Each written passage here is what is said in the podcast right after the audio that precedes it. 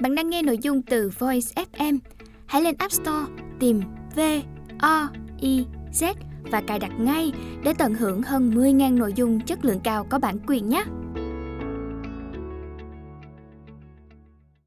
Bạn đang nghe sách nói tại Voice.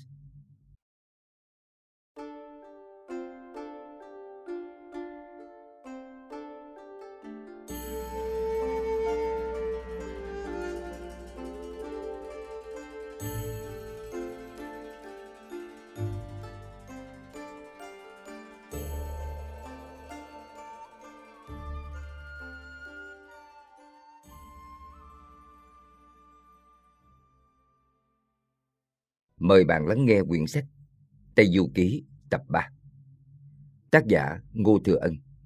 Dịch giả Thùy Định. Hiệu đính Chu Thiên. Đơn vị quỹ thác bản quyền, Nhà xuất bản văn học. Giọng đọc Quy Hồ. Hồi thứ 50 Tình rối, tình theo vì ái dục. Thần mờ, tâm động, gặp yêu ma. Cả bốn thầy trò thuận theo đường cái nhằm lối sang tây tiến bước. Vừa gặp khi thời tiết mùa đông rét buốt, chỉ thấy những rừng quang mang mát từng mây nhạt, núi trọi lờ đờ bóng nước trong mấy thầy trò đương khi đi, bỗng nhiên lại gặp một tòa núi cao, chặn ngăn lối, đường hẹp, sườn cao, đá rất hiểm trở, người ngựa khó đi. Tam tạng ngồi trên mình ngựa coi dây cương lại, gọi to, đồ đế Bây giờ tu hành giả dẫn cả bắt giới, sa tăng, tới gần, Đức chung quanh nói, Sư phụ truyền báo gì? Tam Tạng nói, chúng con nên coi chừng, núi cao đằng trước mặt, sợ có hổ lan tác quái, yêu thú hại người. Lần này rất nên cẩn thận. Hành giả nói, sư phụ yên tâm không ngại, ba anh em chúng con đồng tâm hợp lực, theo chính tìm ngay, dỡ hết các phép, tróc quái trừ yêu, sợ gì hổ lan yêu thú. Tam Tạng nghe nói mới được yên lòng. Tiến bước đến nơi cửa hàng, dục ngựa lên sườn núi, ngẩng đầu xem xét kỹ lưỡng cái núi này. Tròn giòn sừng sững ngang trời thẳm, chót vót tường cao ngắn quãng không. Quái thạch chập chờn như phục hổ, xương tùng siêu dẹo tựa phi long. Chim kiều đầu núi êm đềm giọng, mai nở đầu non sực nước sông. Khe chảy lờ đờ làng nước lạnh, đỉnh trôi mang mát đã mê hồng lại thấy cả sương phơi phới, gió đùng đùng, hổ đói gạo nhộn dưới rừng. Chọn cây chim quẹt không nơi đậu, tìm hố đàn hưu hết chỗ dùng. Quá khách chập chờn khung tiếng bước, mặt xa mày sạm, lòng rối tung. Cả bốn thầy trò đội trời đạp tuyết, đi qua trong cao, núi hiểm. Nhìn thấy lâu đài cao ngất, phòng xá thanh u, ở trong hốc núi xa xa. Đường tăng ở trên mình ngựa vui mừng nói, đồ đệ à Ngày nay vừa đói vừa rét, mai thấy có lâu đài, nhà cửa ở trong góc núi. Hẳn là thôn xóm người ta, am quán chùa chiền. Con đi xin ít cơm chay, ăn rồi sẽ đi. Hành giả nghe nói, rồi căng mắt ra nhìn. Chỉ thấy nơi đó, mây dữ cuồn cuộn, khí ác lầm lầm. Trở về, nói với đường tăng. Sư phụ, nơi đó không tốt gì đâu. Tam Tạng nói, hiện có lâu đài đình vũ, sẽ lại không tốt? Hành giả cười, nói, Sư phụ ơi, thầy biết thế nào được? Đường đi sang Tây có nhiều yêu quái, tà ma, biến hóa ra trang lầu, rất tài. Bất cứ lâu đài, nhà cửa, quán cát, đình vũ nào cũng đều biến hóa ra được để lừa người. Thầy có biết, rồng đẻ chín giếng, trong đó có một giếng gọi là trai. Hơi trai lóe sáng, sẽ như lầu các ao nông. Nếu gặp sông to mờ mịt, trai hiện ngay cái lối ấy. Dưới co chim chóc bay bổng, định xa xuống nghỉ cánh dù có hàng vạn hàng nghìn con, cũng đều bị một thứ hơi nó nuốt hết. Cái hơi hại người ấy rất nặng. Khí sắc ở bên ấy hung ác, chớ có đi vào tam tạng nói, đã không vào được mà ta chỉ đói bụng. Hành giả nói, sư phụ quả tuyệt đói, hãy xuống ngựa, ngồi ở chỗ đất phẳng này, để tôi đi nơi khác, xin cơm chay về cho người sơi. Tam tạng y lời xuống ngựa bác giới, đỡ lấy cương ngựa sa tăng để hành lý xuống mở bao phục ra cầm lấy bát trụ đưa cho hành giả hành giả tay đỡ lấy bát dặn dò sa tăng hiện đệ chú chớ có đi đâu cẩn thận giữ gìn sư phụ ngồi yên ở đây đợi tôi đi xin cơm về rồi sẽ sang tay Sa tăng dâng lời. Hành giả lại quay nói với Tam Tạng. Sư phụ à, ở nơi đây giữ nhiều lãnh ích, chớ có đi đâu cả. Lão Tôn đi xin cơm đây. Tam Tạng nói, bất tất phải nói nhiều, cốt sao đi cho mau mà về. Ta ở chỗ này chờ đợi. Hành giả quay người toan đi, nhưng lại trở về nói, Sư phụ à, con biết tính thầy, không chịu ngồi lâu, con sẽ làm cho người một lối an thân. Liền lấy gậy sắt ra, dung lên một cái, dạch ra một cái vòng to.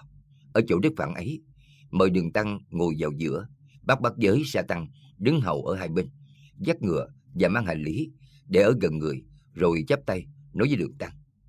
Lão Tôn vẽ cái vòng này chẳng khác gì thành đồng lý sắc, tha hồ, hổ báo, lan trùng, yêu ma quỷ quái, chúng nó đều không dám đến gần. Chỉ cần làm sao đừng có ai đi ra ngoài vòng, cứ ngồi yên ở trong vòng sẽ được vô sự. Nếu ra ngoài, tất bị sa vào tay độc ác. Xin nhớ kỹ, rất mong, rất mong. Tam tạng y lời, ba người cùng nhau ngồi xuống. Hành giả bước lên từng mây, tìm thôn trang đi xin cơm. Đi thẳng về bên Nam, chợt trông thấy sau đám cổ thụ cao ngất trời, có một thôn trang. Bèn dừng mây bước xuống ngắm kỹ càng. Chỉ thấy tuyết trùm liễu củi, băng động ao to, lơ thơ khóm trúc tỏa xanh, sầm quất kiều tùng động tuyết. Mấy gian nhà cỏ tựa lệ vôi, một dịp cầu con như trát phấn, qua thủy tiên bên dầu mới đâm bông, rèm băng tuyết, dưới hiên vừa chấm đất, hiu hiu ngạo ngạt gió đưa hương, tuyết nặng phủ mờ, mai chiến nợ. Hành giả lần bước ngắm cảnh thôn trang, bỗng nghe thấy soạt một tiếng, cửa liếp mở ra, một ông lão già tay chống gậy lê, đầu đội mũ dương cứu, mình mặc áo giá đụp, chân đi giày cọ, ở trong đi ra, chống gậy xuống đất, ngửa mặt lên trời, nói, nộ gió Tây Bắc ngày mai sẽ tạnh. Nói chưa dứt lời, một con chó kiến lông mượt ở đằng sau chạy đến, nhìn vào hành giả, ẳng ẳng sủa rối lên. Ông già mới ngoảnh đầu trở lại, trông thấy hành giả, tay cầm bát, tổ, đang đi tới, giái chào, nói, Thưa lão thí chủ, hòa thượng chúng tôi là người nước đại đường bên đông thổ, khâm sai sang Tây Thiên bái Phật, cầu kinh. Đi đường tới quý xứ đây, sư phụ tôi phải khi đói bụng mới đến tôn phủ đây xin ít cơm chay. Ông già nghe nói, đoàn gật gù, vỗ gậy, nói, trưởng lão, người đừng xin cơm nữa, người đi lầm đường rồi. Hành giả nói, không lầm. Ông già nói, đường cái sang Tây Thiên, ở thẳng về phía Bắc, từ đây đến nơi đấy, cách xa hơn nghìn dặm, sao lại không tìm đường cái mà đi? Hành giả cười, nói, đúng là ở về đằng Bắc, sư phụ tôi hiện giờ đang ngồi trên đường cái, đợi tôi xin cơm về. Ông già nói, hòa thượng này nói bậy quá, sư phụ ngủ ở trên đường cái đợi ngài đi xin cơm, xa hàng nghìn dặm như thế, dù có biết đường đi cũng phải sáu bảy ngày, trở về cũng phải sáu bảy ngày nữa người lại không chết đói rồi sao? Hành giả cười, nói, chẳng dấu gì lão thí chủ, bây giờ đi xin cơm, còn về kịp bữa cơm trưa. Ông già nghe nói, trong lòng sợ hãi, nói, hòa thượng này là ma, là ma. Vô vàng quay chạy vào bên trong. Hành giả giữ lại, nói, thí chủ đi đâu, có cơm chay, xin cho ngài một ít. Ông già nói, Ôi thực không có, thực không có, ngài đi tới nhà khác. Hành giả nói, ông thí chủ này, rõ khéo dớ dẫn. Ông bảo tôi đi đến xa, tới nghìn dặm. Nếu đi đến nhà khác, lại chẳng một nghìn dặm nữa ư. Thực thà là sư phụ tôi sẽ chết đói. Ông già kia nói, thực không dám giấu gì ngài. Nhà tu già trẻ, sáu bảy miệng ăn. Vừa mới do có ba thằng gạo, đổ nồi cơm.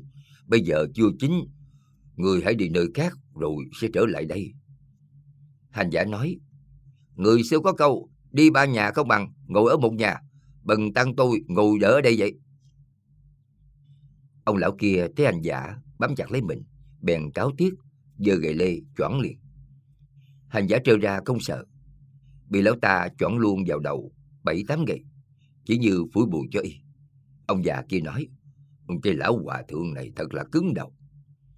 Hành giả cười, nói, Cụ già ơi, cụ tha hồ mà đánh, chỉ cần nhớ cho rõ số gậy, cứ mỗi gậy là một thăng gạo, đông ngay ra đây. Ông già kia nghe nói, vội quăng cả gậy lê, chạy trở vào, đóng chặt cửa lại, là lớn, ô có ma, có ma, làm cho cả nhà run sợ như cày sấy. Cửa trước, cửa sau, đóng chặt hết lại. Hành giả thấy y đóng cả cửa, trong bụng nghĩ thầm. Lão già này vừa nói do gạo đổ nồi, không biết hư hay thực. Thường có câu, đạo quá hiện lương, thích quá ngu, để lão tôn đi ngó xem sao. Đại thánh tay cầm quyết làm phép, dấu thần trốn đi, đi thẳng vào trong bếp xem. Quả nhiên ở trong nồi, khói đường bốc lên nghi ngút.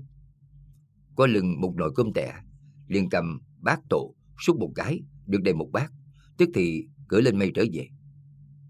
Lại nói đường tăng, đứng ngồi ở trong vòng, chờ đợi đã lâu, không thấy hành giả trở về, nhưng mình trong mong nói, con khỉ này đi mãi tận đâu xin cơm thế kia chứ. Bác giới ở bên cạnh cười nói, xin cơm giáo gì, y lại đi kiếm chỗ chơi nô, bác thầy trò ta ngồi tù ở đây. Tam Tạng nói, cớ sao lại bảo là ngồi tù? Bác giới nói, Ờ, sư phụ à, ờ, số là thầy không biết, người xưa dạch đất làm chuồng, y lấy cây gậy, dành một cái vòng ra đất, tựa như thành đồng lũy sắt. Giả như có hổ lang yêu quái đến, làm thế nào ngăn giữ được nó? Thế là thầy trò ta tôi mãn. Tam Tạng nói, nên làm thế nào bây giờ? Bác giới nói, ở đây không được kín gió, không tránh được rét. Lão trư bàn nên cứ thuận đường đi thẳng về Tây.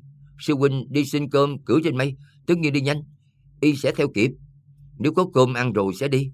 Bây giờ mới ngồi đây có một lúc chân đã lạnh buốt rồi.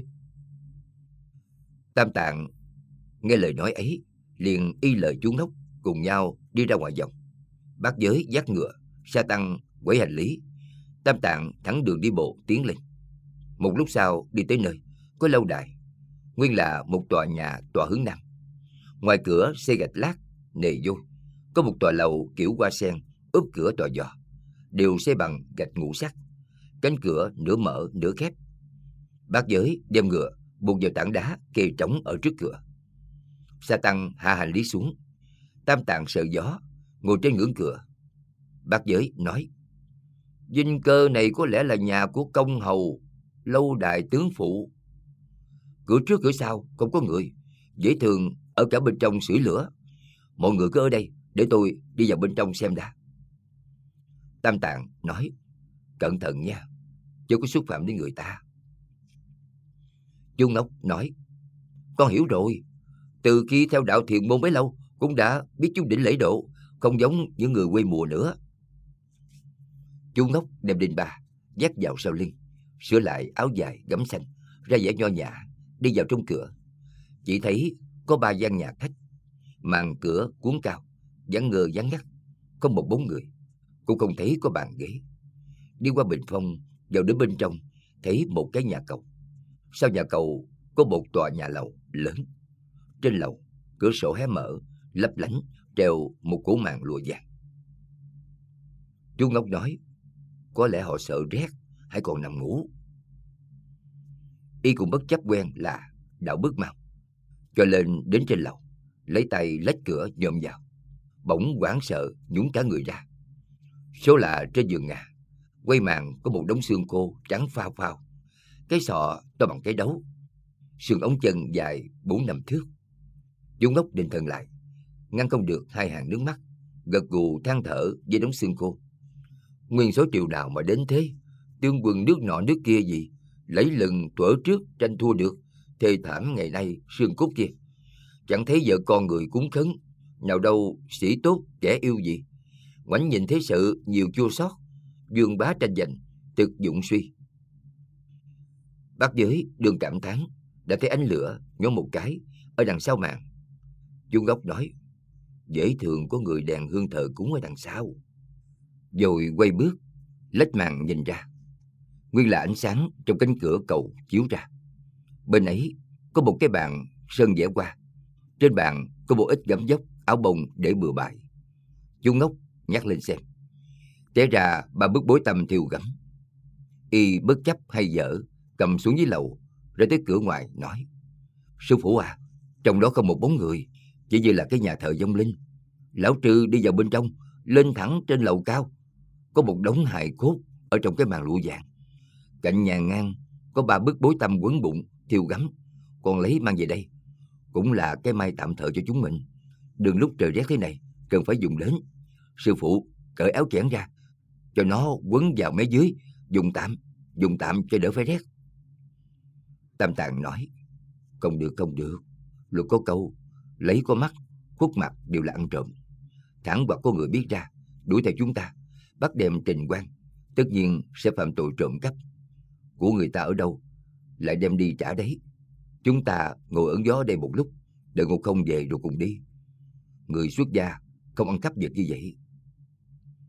Bác giới nói, chung quanh không có người, đến gà chó cũng không biết được. Người nào kiện mình, có bằng chứng gì? Cũng như là được của rơi. Còn bảo lấy có mặt, khuất mặt cái gì nữa? Tam Tạng nói, còn làm bậy quá. Tuy rằng người không biết đấy, trời có giấu được không? Trong kinh nguyên đế Thùy Quấn nói rằng, dối lòng nhà tâm tối, mắt thần như điện, muốn tốt đem trả người ta. Đừng ham nhân vật phi nghĩa. Chú ngốc bao giờ chịu nghe, cười nói với đường tăng. Sư phụ à, từ khi con làm người, cũng đã được mấy cái bối tâm, chưa từng thấy cái nào tiêu gấm cả. Người con mặt, để lâu trư một cái, thử nếm của lạ cho ấm cần một tí. Đợi sư huynh về, sẽ cởi trả người ta rồi đi. Satan nói, đã như vậy, tôi cũng mặc một cái. Hai người cùng cởi áo dài, cầm bối tâm, khoác vào, vừa thắt dây lại, thì ngã kềnh ra. Nguyên khoác bối tâm ấy vào, còn đau hơn trói tay. Vì nó trói hai bắp thịt tay thích chặt vào bụng. Đường tăng quán sợ, dậm chân quán trách, rồi đến cởi, nhưng cởi làm sao được. Ba người chửi mắng ôm sầm không ngớt, làm kinh động đến tai yêu ma. Số là những tòa lầu phòng ấy chính là yêu ma đã biến hóa ra thực. Suốt ngày ở đó bắt người. Đứa ngựa trong đồng, nó nghe thấy có tiếng quán hận, liền ra ngoài cửa xem xét. Quả thấy mấy người bị trói ở đấy. Yêu ma liền gọi ngay bọn tiểu yêu cùng đến chỗ đó, thu hết những hình lâu đài, phòng ốc, bắt giữ lấy đường tăng, dắt cả ngựa bạch, quẩy luôn hành lý, bắt bọn bắt giới sa tăng, dông cả lũ vào trong đồng. Yêu ma lên đài, ngồi trên cao, Chúng tiểu yêu đôi đường tăng đến gần bên đài, bắt quỳ đạp xuống đất. Yêu ma liền nói. Mi là hòa thượng ở đâu? Sao lại to ra đến thế?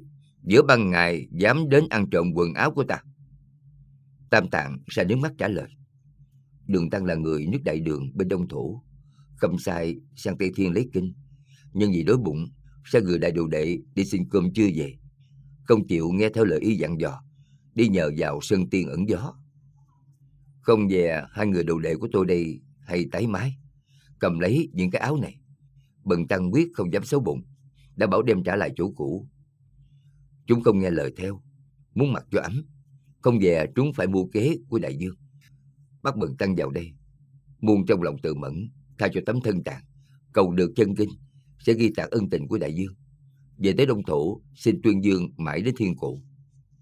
Yêu ma cười nói, Hừm, Ta ở đây thường nghe thấy người ta nói, ăn được một miếng thịt đường tăng, tóc bạc xanh lại, răng rụng mọc thêm. Mai hôm nay không mời, mà đường tăng tự đến, còn mong gì tha nữa. Đại đồ đệ của mi tên gọi là gì? Đi xin cơm ở đầu Bác giới nghe tiếng, tức thì lên tiếng tán tụng. Sư huynh ta là tề tiên đại thánh Tôn Ngộ Không, 500 năm trước đã từng đại náo thiên cung.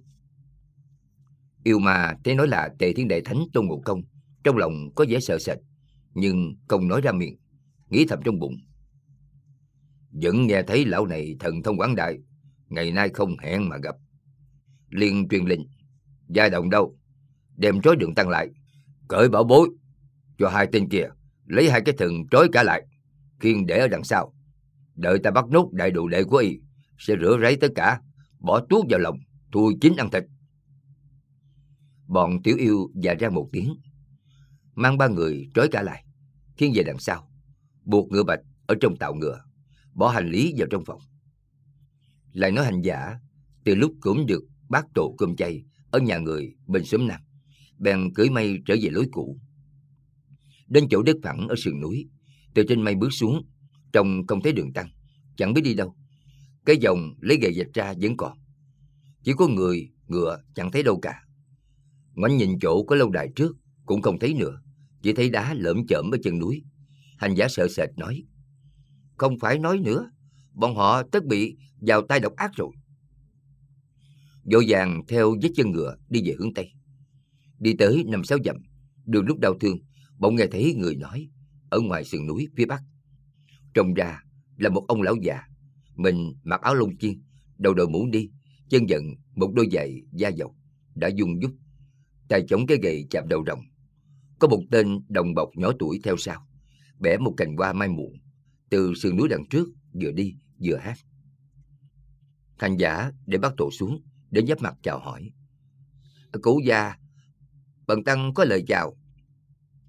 Ông già kia vội vàng chào lại hỏi, trưởng lão ở đầu tôi đây? Hành giả nói, chúng tôi ở Đông Thổ tới, sao Tây Thiên bái Phật, lấy kinh. Một toán có bốn thầy trò.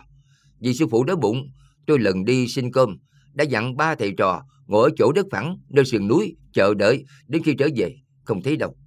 Không biết đi vào đường nào. Dám xin hỏi cụ có trông thấy không? Ông già nghe nói, cà cà cười nhạt, hỏi. Ba vị của ngài có phải một người mồm dài tay lớn không? Hành giả nói, Ơ có có có. Lại có một người sắc mặt đen sạm nữa, dắt một con ngựa bạch, dẫn đường cho một vị hòa thượng chăn trẻo phì nộn. Hành giả nói, à phải phải phải. Ông già nói, ờ, các người đi làm đường rồi, người đừng tìm họ nữa, các người ấy đã bỏ mạng rồi. Hành giả nói, người trắng trẻo là sư phụ tôi, những người hình dáng kỳ quái là sư đệ tôi. Chúng tôi đã cùng nhau lòng thành quyết sang Tây Thiên, Lý Kinh. Sao lại không đi tìm họ? Lão ông nói, tù mới đi qua lối này, trông thấy bọn họ đã đi làm đường, đột nhập vào miệng yêu ma mất rồi. Hành giả nói, dám phiền cụ, chỉ giáo dùm cho, yêu ma kia là gì, ở tại phương nào? Tôi mới biết đường đến, đòi hỏi được, để sang Tây Thiên chứ. Lão ông nói, ngọn núi này là núi Kim Đầu, mé trước núi có động Kim Đầu, trong động ấy có độc dốc tỷ đại dương. Đại dương ấy thần thông quán đại, hoài gió cao cường. Ba vị kia bây giờ thì toi tính mạng rồi. Ngài mà có đi tìm, chỉ sợ cả ngài cũng khó toàn. Không bằng đừng đi lại còn hơn. Tôi không dám ngăn ngài, cũng chẳng dám giữ ngài. Tùy bụng ngài suy tính cho kỹ. Hành giả lễ hai lễ cảm ơn, nói Cảm ơn cụ đã chỉ giáo, lẽ đâu tôi không đi tìm. Rồi đem cơm chay, trút cho y, chỉ giữ lại cái bát tổ không. Ông già kia bỏ gậy xuống đất, đỡ lấy bát tổ, đưa cho người đồng bọc, hiện rõ chân tướng, quỳ hai gối xuống, dập đầu kêu. Ở Đại Thánh tiểu thần không dám mạng ẩn, chúng tôi là hai người sơn thần thổ địa ở quả núi này, đến đây đón tiếp Đại Thánh. Tiểu thần xin giữ cả cơm chay và bát tổ để Đại Thánh nhẹ mình, dễ làm pháp lực. Đợi khi cứu được đường tăng mới tỏ rõ lòng rất kính rất hiếu của Đại Thánh. Hành giả quát mắng. Cái đồ rôm rác nhà ngươi, muốn đòn. Đã biết ta đến, sao không tiếp ngay, lại còn giấu giếm như vậy, là nghĩ lý gì? Tổ địa nói, ở Đại Thánh lóng tin, tiểu thần không dám dỗ dàng, sợ phạm đến quai ngài, nên mới ẩn hình trình báo. Hành giả ngôi giận, nói, hay cho chịu đấy, phải cẩn thận, cô giữ bác tổ cho ta, để ta đi tróc nã yêu tình. Thổ địa sơn thần tuân lệnh. Hành giả mới tắt dây lưng bằng gân hổ, sắn quần da cọp lên, tay cầm gậy sắt, thẳng tới trước núi, truyền qua sườn núi, đi tìm đồng yêu ma. Chỉ thấy những tảng đá lù nhô, bên sườn biết có hai cánh cửa đá. Ngoài cửa có rất nhiều tiểu yêu, đua gươm múa giáo ở đấy. Đại thánh ngắm nghía không chán, rồi rảo cẳng đi thẳng tới trước cửa, lên tiếng quát to, bảo.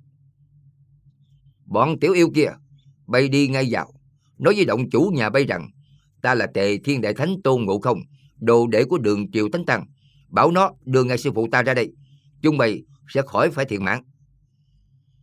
Lũ tiểu yêu vội chạy vào trong thông báo. Bên ngoài có một vị hòa thượng mặt lông, mồm chẩu, xưng là tề thiên đại thánh tôn ngộ không, đến đòi sư phụ của y. Mà Dương nghe tới cả mừng, nói, Tốt, để cho y đến. Ta từ khi rời khỏi bản cùng xuống dưới trần thế, chưa hề được đấu thử võ nghệ. Hôm nay hắn tới đây, tức là kẻ đối thủ. Liền sai lũ tiểu yêu mang binh khí ra. Lũ tiểu yêu lớn nhỏ ở trong đồng. Đứa nào đứa ấy, tinh thần phấn chấn, tức thì khiêng ra một cây thương, điểm gan, dài một trường hai thước, đưa cho lão ma. Lão ma hạ lên chuyện. Bọn trẻ nhỏ đều phải chính tệ. Tiến lên sẽ thưởng, lui lại sẽ giết. Các yêu nghe lệnh, theo sau lão quái, tiến ra ngoài cửa gọi to. Người nào là Tôn Ngộ Không? Hành giả ở bên nhìn qua, thấy bà Dương rất đổi hung dữ, xấu xí. Một sừng khắp khỉnh hai mắt chớp nhón, trên đầu da thô rập, chân tay thịt tím hoàng, lưỡi dài thường liếm mũi, miệng rộng răng ố vàng, lông da xanh như dính, gân cốt rắn hơn gan, linh tê không chiếu nước, trâu thiến chẳng cày quan. Phi nguyệt cày mây không dụng được, dối trời lừa đất rất hung cường, nhìn lâu hình dáng hung tàn thế, chẳng uổng tên là tỷ đại dương. Đại thánh tiên lệnh nói, ông tổ ngoại nhà mi ở đây, thả ngay sư phụ cho ta. Hai bên không quỷ hại gì. Nếu nói một nửa tiếng không, ta sẽ cho mi chết không chỗ chôn. Yêu ma quát mắng, đồ tinh khỉ to gan, mi có những thủ đoạn gì, dám khoác lác như vậy. Hành giả nói, yêu quái khốn kiếp, mi chưa hề thấy thủ đoạn của lão tôn này ư. Yêu ma nói, sư phụ mi, này đang trộm quần áo của ta. Ta bắt được quả tàng bây giờ định giết ăn thịt. Mi là người hảo hán thế nào mà dám đến cửa ta đây đòi hỏi? Hành giả nói, sư phụ ta là một vị sư trung lương chính trực, lẽ đâu lại ăn trộm yêu vật gì của nhà mi? Yêu ma nói, ta biến quá một tòa thiên trang bên đường núi, sư phụ mi lén vào bên trong. Lòng ham tình muốn, lấy ba tấm bối tầm bằng giải bông của ta để mặc vào người, có đủ tàn chứng, cho nên ta mới bắt y. Giờ đây mi quả có thủ đoạn, hãy so đỏ với ta. Nếu mà địch nổi ta ba hiệp, sẽ tha chết cho sư phụ mi. Như địch không nổi ta, ta sẽ cho mi về dưới âm phủ. Hành giả cười, nói, quân khốn kiếp, không cần bẻ mép, hãy lên đây, nếm một gậy của ta. Quái vật búa thương đánh vào mặt hành giả, thành một trận đánh nhau to. Thực là, gậy sắt đánh xuống, chớp nhón nhọn, như xét đánh rắn vàng. Ngọn giáo gạt đi, sáng loan loáng, tựa rồng về bể thẳm. Ngoài cửa tiểu yêu thúc trống, bài thành trần thế giúp quay phong. Bên này đại thánh ra tay, cày sức dọc ngang khoe bản lĩnh. Bên ấy nó múa thương gan, tinh thần phấn chấn. Bên này mình đưa gậy sắt, võ nghệ cao cường. Chính thực anh hùng gặp phải tinh hùng trẻ. Quả là đối thủ chơi vào đối thủ già. Mà dương kia miệng thối đỏ lợm như sấm chớp. Đại thánh nọ mắt lòe sáng quắc tựa mây xa. Chỉ vì đường tăng tai nạn lắm, hai bên vô lý gỡ không ra. Hai bên đánh nhau đến 30 hiệp, chưa phân được thua. Mà Dương thấy lối đánh gậy của Tôn Ngộ Không tề chỉnh đưa qua đánh lại, tuyệt không một chút hở hang. Nó mừng rỡ, kêu luôn mấy tiếng ngợi khen. Chú khỉ giỏi, chú khỉ giỏi, tức là tài giỏi của một người đã náo thiên cung. Hành giả cũng yêu lối đánh thương không rối loạn của y, đỡ tả đón hữu, rất có đường lối, cũng khen ngợi. Yêu tinh giỏi giỏi, quả nhiên là một con ma ăn trộm đan. Hai người lại đấu hai mươi hiệp. Ma Dương chống mũi thương xuống đất, gọi lũ tiểu yêu đến. Đứa nào đứa nấy cầm đao, giác gậy, múa kiếm, dơ thương, dây chặt đại thánh vào trong vòng. Hành giả không sợ, chỉ kêu. Đến rất hay, đến rất hay, rất dự ý ta. Bèn cầm một cái gậy sắt, đợi trước đón sau, ngăn đông, chặn tay. Lũ tiểu yêu kia không chịu lùi bước. Hành giả không nén được nóng nảy, cầm gậy sắt, quăng ra một cái, quát to, biến. Tức thì biến ra hàng trăm hàng nghìn gậy sắt, như những rắn bay, trăng lộn, đầy rẫy ở trên không, phàn xuống lung tung. Bọn yêu tinh trông thấy, đứa nào đứa nấy, hùng siêu phách tán, rụng cổ, ôm đầu, chạy cả vào trong động trốn tránh. Lão Ma Dương hí hí cười nhạt nói, còn khỉ kia không được vô lễ, hãy xem thủ đoạn của ta đây. Tức thì lấy một cái vòng sáng nhoáng trắng phào ở trong tay áo đưa ra, tung lên trên không. Kêu một tiếng, thu, soạn một cái, bao nhiêu gậy sắt đều bị thu lại thành một cây. Lão ma chộp lấy đem đi, làm cho Tôn Đại Thánh tay không trơ trọi, lộn người đi gỡ lấy tính mạng. Tức là đạo cao một thước mà cao trường, rối tính mê tịnh, nhận lẫn nhà. Đáng giận ai kia ngồi chẳng vững, niệm đầu hành động quá sai ngoan. Chưa biết lần này kết quả ra sao, xem tới hồi sau sẽ rõ. Hết hồi thứ 50.